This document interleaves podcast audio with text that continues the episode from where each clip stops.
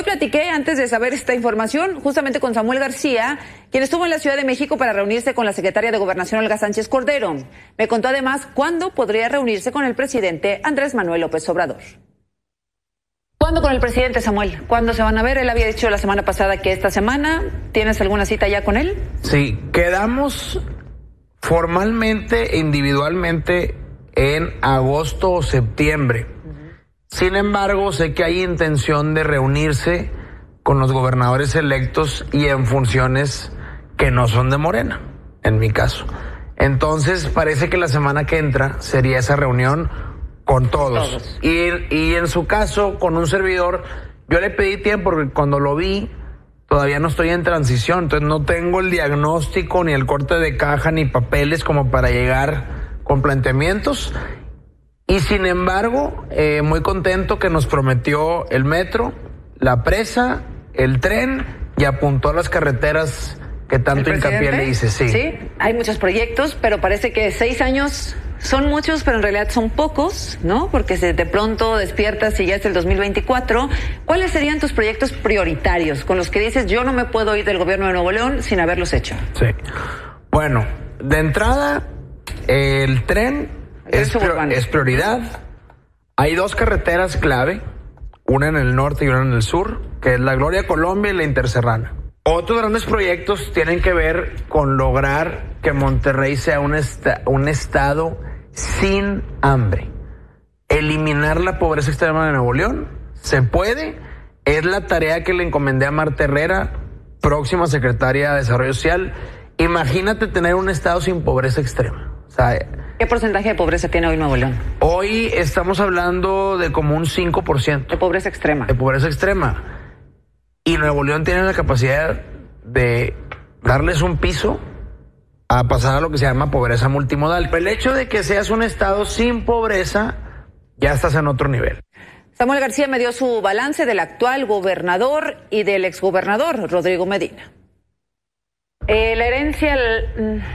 ¿La mejor herencia que te deja Jaime Rodríguez Calderón? Siendo sincero, creo que es la materia de salud. Esa es una materia que al menos no me van a dejar una papa caliente. Vamos a salir del COVID de manera decente y tener un sistema adecuado. ¿Y dónde sí quedó la papa caliente? ¿Dónde se quedó? Transporte. Pésimo transporte público que hoy ofrece el Estado a nuestros ciudadanos. Por eso vamos por la reestructura finanzas. no, no enteramente culpa de Jaime, pero me dejan un estado quebrado, 80 mil millones de deuda, la seguridad.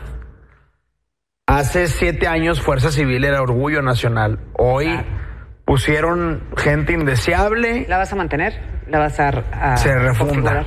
Yo quiero juntar otra vez a la IP un gran consenso, una alianza por la seguridad. Ellos saben que Nuevo León tiene todo para estar blindado, pero se requieren policías, armamentos, C5, inteligencia, y estoy en ese trabajo ahorita con ellos de que me den el aval de refundar Fuerza Civil. Tienes 33 años, 33, correcto. ¿Qué te dicen eh, los nombres como Rodrigo Medina? Natividad González Parás. Mira, cuando estuvo en actividad, yo tenía 20 años, o sea, realmente no tengo estudiado su sexenio. El de Medina sí. Yo entré al gobierno por Medina. Yo hice una tesis doctoral de la Tesorería de Nuevo León en épocas de Medina y vi tal mugrero corrupción, las tasas de interés, Monterrey 6, Iste León. O sea, era un desfalco tal que me animó a dar ese paso como ciudadano a lo público y entrar de diputado. Entonces, claro que todo lo que no esté caduco o prescrito, vamos a seguir investigando hacia atrás. Eh, ¿Cuál es para ti el mejor gobernador que ha tenido Nuevo León? Qué buena pregunta. Mira, creo que eh, un buen gestor fue Jorge Treviño. ¿El mejor presidente de la República? Ay, caray. Pues ahí, sin sonar a AMLO, definitivamente, pues Madero, Juárez, de los últimos tiempos, la verdad es que dan vergüenza. Y hoy mi chamba es demostrar que voy a ser no el gobernador más joven en la historia de Nuevo León, ser el mejor gobernador de Nuevo León, reivindicar a los jóvenes. Tuvimos una generación de gobernadores jóvenes muy rateros, Duarte, Medinas, Borges y puras vergüenzas. Y ahora creo que Samuel, Colosio y esta nueva generación tenemos que demostrar que los jóvenes sí podemos, sí sabemos y lo hacemos limpios con dignidad. Bueno, en época adelantada, ya lo sabe de Destapes, le pregunté si aparecerá o no en la boleta presidencial del 2024. ¿Estás en la posición de decirme presidenciable en el 2024, sí o no? Yo siempre he dicho que no. Me quiero concentrar seis años en ser el mejor gobernador de Nuevo León.